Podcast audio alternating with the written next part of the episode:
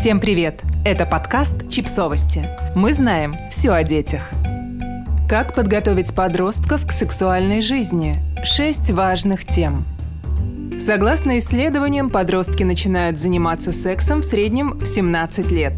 К этому возрасту у них накапливается куча информации, часть из которой приносит скорее вред, чем пользу – Сексолог Катя Кацман разобрала самые частые заблуждения о сексе, распространенные среди подростков, и рассказала, как подстраховать ребенка от возможных проблем. Как минимум, научить говорить «нет» и понимать свои желания. Мастурбация. Мастурбацией дети занимаются с совсем-совсем юного возраста. Просто в детстве это идет вне эротического контекста.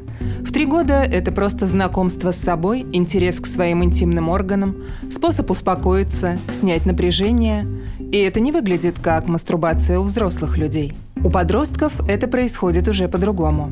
Мастурбация – это процесс очень естественный и даже очень необходимый. И с точки зрения физиологии и здоровья, и с точки зрения удовольствия, понимания своих желаний, знакомства со своим телом.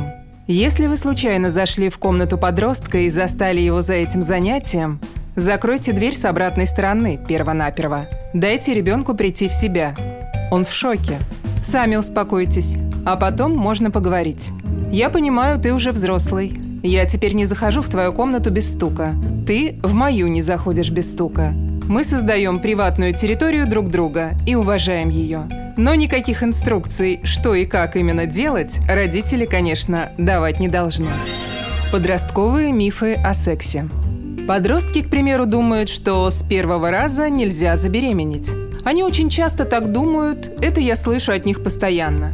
Еще некоторые девочки, чтобы сохранить девственность, выбирают альтернативные способы. Ну, там оральный или анальный секс. Но я же забеременеть таким образом не могу. Зачем предохраняться? А про венерические болезни в этот момент и не думают. К оральному сексу у подростков отношение вообще, скажем так, очень легкое. Многие даже не воспринимают это как секс, как какой-то интимный акт. Согласие. Согласие Ключевой момент в сексе. Мы должны очень четко научить этому своих девочек и мальчиков. Мы должны обязательно им объяснить, что в сексуальные отношения вступают только по согласию, только по желанию, что нельзя никем манипулировать, уговаривать, нельзя подталкивать, нельзя давить на партнера или партнершу. И в тот же момент нельзя поддаваться этим уговорам. Очень важно своих детей научить говорить «нет», если им что-то не нравится, некомфортно – на фразу «Если ты меня любишь, мы займемся сексом» или «Я тебя брошу, если ты мне не дашь», чтобы и парень, и девушка могли ответить «Если ты меня любишь, ты не будешь меня заставлять заниматься тем, к чему я сейчас не готова» или «не готов». То есть подростки должны научиться прислушиваться к своим желаниям и говорить «нет», если они этого не хотят – Подростки очень часто сталкиваются с такими ситуациями, когда «нет» сказать неудобно. К примеру, все на вечеринке попробовали экстази, и к нему тоже пристают типа «давай и ты тоже». Надо, чтобы у ребенка было достаточно мужества и уверенности отказать и не чувствовать себя белой вороной при этом. Мы должны с раннего возраста растить детей, которые будут уверены в себе, которые будут знать, что у них есть тыл – Детям, которые уверены в себе, гораздо проще отказаться, если они чего-то не хотят. Им проще слушать себя и понимать свои желания и не поддаваться манипуляциям, угрозам или шантажу. Даже если все это происходит от любимого партнера или партнерши. Алкоголь. Алкоголь для подростков – это один из атрибутов взрослой жизни. То, что хочется попробовать.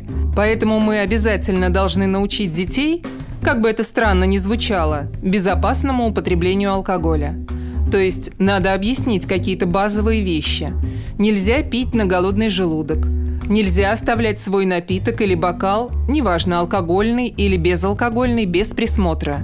То есть, когда ты находишься в незнакомой компании, ты не оставляешь свой напиток нигде и никогда. А если оставил, то из этого стакана не пьешь. Начало сексуальных отношений – Тут, конечно, очень сложно. Вот это такая сложная грань, потому что подросток в 15 лет может сказать «Мы любим друг друга, и у нас все серьезно. Мы понимаем степень ответственности и безопасности. Мы готовы. и вы не сможете ничего здесь сделать. Еще вы можете поговорить про отношения, про то, насколько важно уважать друг друга. Но если они для себя это решили, мы, как родители, наверное, не можем это остановить. У вас есть выбор. Можно предоставить им условия, может быть, даже купить полотенце дополнительное для друга или подруги вашего ребенка. Мы, к сожалению, не остановим эти отношения. Если они хотят, они найдут возможность, где это сделать. Только это будет или где-то в подъезде, или в парке, или у друзей в квартире, пока родителей нет. Глупо делать вид, что вы ничего не знаете. Поговорите со своим ребенком на тему безопасности и осознанности. Как они предохраняются? Насколько они понимают, что такое безопасный секс? Все ли происходит по согласию? Можно обсудить вопрос «где и когда?». Если вам, как родителю, некомфортно, когда это происходит, пока вы дома, можно договориться, что они будут приходить, когда вас нет. Ну или наоборот, скажите, что они могут спокойно приходить в любое время. Лучше проговорить все это. Секс и любовь. Наше информационное пространство пронизано сексом вне отношений. То есть наши дети все равно в какой-то момент придут к тому, что будут отделять секс и любовь. Эти два понятия не всегда будут в их жизни совмещаться. Но все же родители обязательно должны говорить не только про секс, но и про любовь, про отношения. Ну, может, не обязательно сразу про большую любовь раз и на всю жизнь. Мы же и сами не верим, что подростковая любовь будет первой и единственной. Но лучше, конечно, чтобы секс, особенно в таком юном возрасте, был связан с какими-то отношениями.